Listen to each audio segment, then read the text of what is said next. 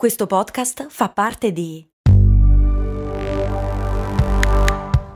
Voice Podcast Creators Company.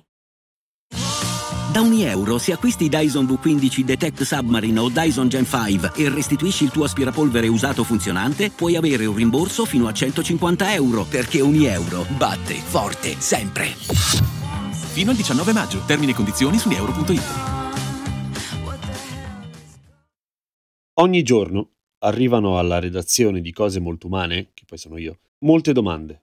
All'inizio del mese, però, in particolare, le domande che arrivano a Cose Molto Umane sono legate a temi come il crimine, le indagini, la cronaca.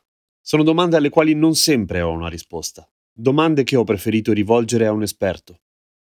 Io mi chiamo Giampiero Kesten Faccio il podcaster da tanti anni e nel corso della mia carriera mi sono occupato di tante domande come questa. Quelle che nel tempo vi sono diventate familiari e altre che potreste non aver mai sentito nominare, come perché i cani fanno la cacca guardandoti. Sono domande strane, domande umane, domande di cronaca nera, domande di cronaca giudiziaria, però solo all'inizio del mese in generale. Quindi ne ho parlato con Stefano Nazzi. Come va? Mi senti? Mi senti? Ok. Prova, prova. Arriva bene? Perfetto. Ok. Stiamo registrando. E la prima che a me piace un casino. Chi è e cosa fa il sostituto procuratore, ma soprattutto chi sostituisce il sostituto procuratore? Allora, il sostituto procuratore, come dice lo stesso termine, sostituisce il procuratore. Ok. Nel senso che il procuratore è quello, è il procuratore capo, è il capo delle- della procura, è quello che eh, ha in carico le indagini. Ovviamente, soprattutto nelle procure più grosse, non può gestirle. Certo. Tu- E quindi i sostituti sono quelli che lo sostituiscono nelle indagini oppure lo affiancano nelle indagini. Quindi quello è il sostituto procuratore, è di fatto il sostituto del capo. È come se fosse un vice alla fine. Sì, di fatto sì, eh, però il termine giuridico è il sostituto procuratore. Come funziona l'Interpol? Nel senso, ha una sua sede e una sua uniforme oppure è astratta? No, allora l'Interpol ha una sua sede a Lione in Francia Mhm. e eh, non, ha- non credo abbia un uniforme, ha un suo stemma, un suo distintivo e soprattutto ha uffici in tutti i paesi che si collegano alle polizie nazionali, quindi fu- eh, funge da collegamento tra le varie polizie nazionali e- ed è una struttura quella che appunto collega tutte le polizie e eh, si occupa per esempio della ricerca dei latitanti, delle indagini che riguardano più paesi, eccetera. Questo invece è una mia curiosità. Come faceva a esistere l'Interpol prima di internet? Telefono, Sì, eh? telefono, fax, quando c'erano i fax. I telex. eh, telex, eh, certo, adesso è tutto collegato, tutte le, le- le banche dati, latitanti, ma anche stessa- le stesse banche dati del DNA sono collegate a livello europeo. Certo. Quindi, eh, allora l'Italia non ha ancora tutti i collegamenti, però ne ha già con alcuni paesi. Eh, ovviamente con internet è tutto più veloce, è tutto più, più facile. Certo. Eh, A proposito, ho capito un po' di cose del- dell'Interpol in più nell'ultima puntata di indagini in cui quando loro arrivano in Marocco, o in Algeria? No, no, è no. in eh, Tunisia. Tunisia, sembra, vabbè, era la terza. No, Marocco, Marocco, scusa, hai ragione. E poi cercano di sconfinare. E Nel momento in cui entrano, ovviamente vengono registrati i documenti, quello siamo Certo. abituati. Quindi l'Interpol, ovviamente, nel momento in Sì, cui tu registri, lo sa. nel- allora lì ci sono altre strutture, eh, perché nel momento in cui una persona viene ricercata eh, in un paese, si pensa che possa andare all'estero, viene messa quella che eh, è chiamata red notice, cioè un avviso rosso che compare in tutte le banche dati di tutti i paesi. Cioè se tu sei ricercato in Italia e a un certo punto spunti in Australia, comunque sul, mh, sul monitor della persona che digita il tuo nome comparirà che tu sei ricercato in, in Italia Ok. e quindi che c'è un mandato d'arresto internazionale, quindi puoi essere fermato. eh. O poi, o se, tu lo scopri perché sei l'agente, puoi essere molto impaurito in quel momento. Se Esatto. la persona molto pericolosa. Eh, giustizia ai minori.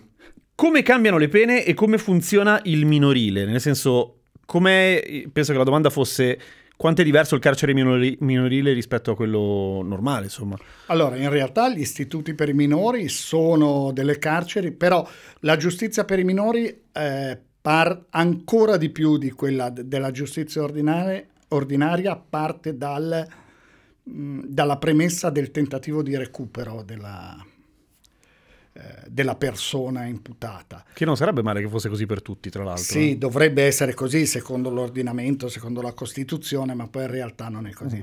La giustizia per... Allora, eh, l'essere minore già di per sé una, eh, diciamo, eh, comporta uno sconto di un terzo della pena rispetto a- alle pene che sono maggiori. Poi ci sono, eh, a- vengono prese in considerazione altre attenuanti, ma soprattutto la differenza sostanziale è che mentre chi è adulto viene considerato automaticamente capace di intendere di volere e casomai la sua incapacità deve essere dimostrata, la sua incapacità di intendere di volere, per i minori avviene l'opposto. Si Mm. parte dal presupposto che debba essere dimostrata la sua, quella che viene chiamata maturità, la sua maturità. Quindi viene comunque eh, sottoposto a eh, perizie, a indagini anche psicosociali e lo stesso giudice per i minori effettua queste indagini anche per capire se è matura e quindi può sostenere il processo ed essere eventualmente condannabile.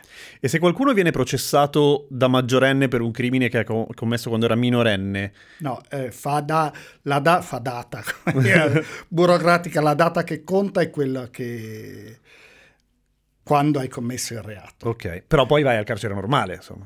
Allora, eh, non, non è che quando compi 18 anni e sei in un istituto per minori vai automaticamente nel carcere. Ah. Devono- deve passare un certo periodo, un certo numero di mesi e poi al termine vai, eh, di questo periodo vai nel carcere eh, ordinario. È comprensibile, sennò sarebbe un massacro. Il termine omicidio passionale esiste o è gergo giornalistico? No, non esiste, non c'è.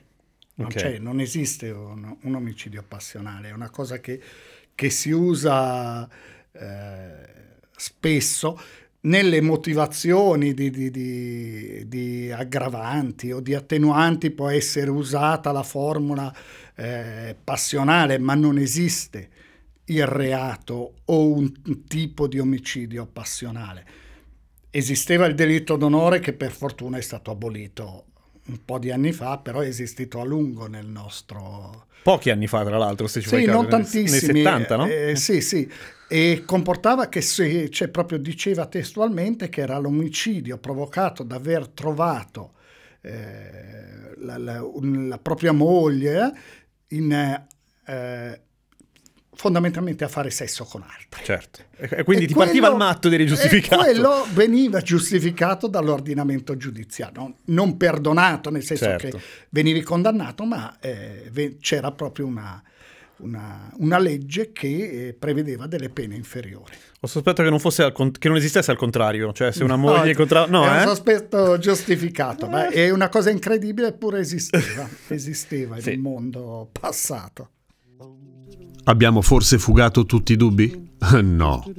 È per questo che Cose Molto Indagini torna settimana prossima con la seconda parte. Grazie a Stefano Nazzi e un sentito scusate, scusate davvero agli autori della sigla che ho massacrato. A domani con Cose Molto Umane.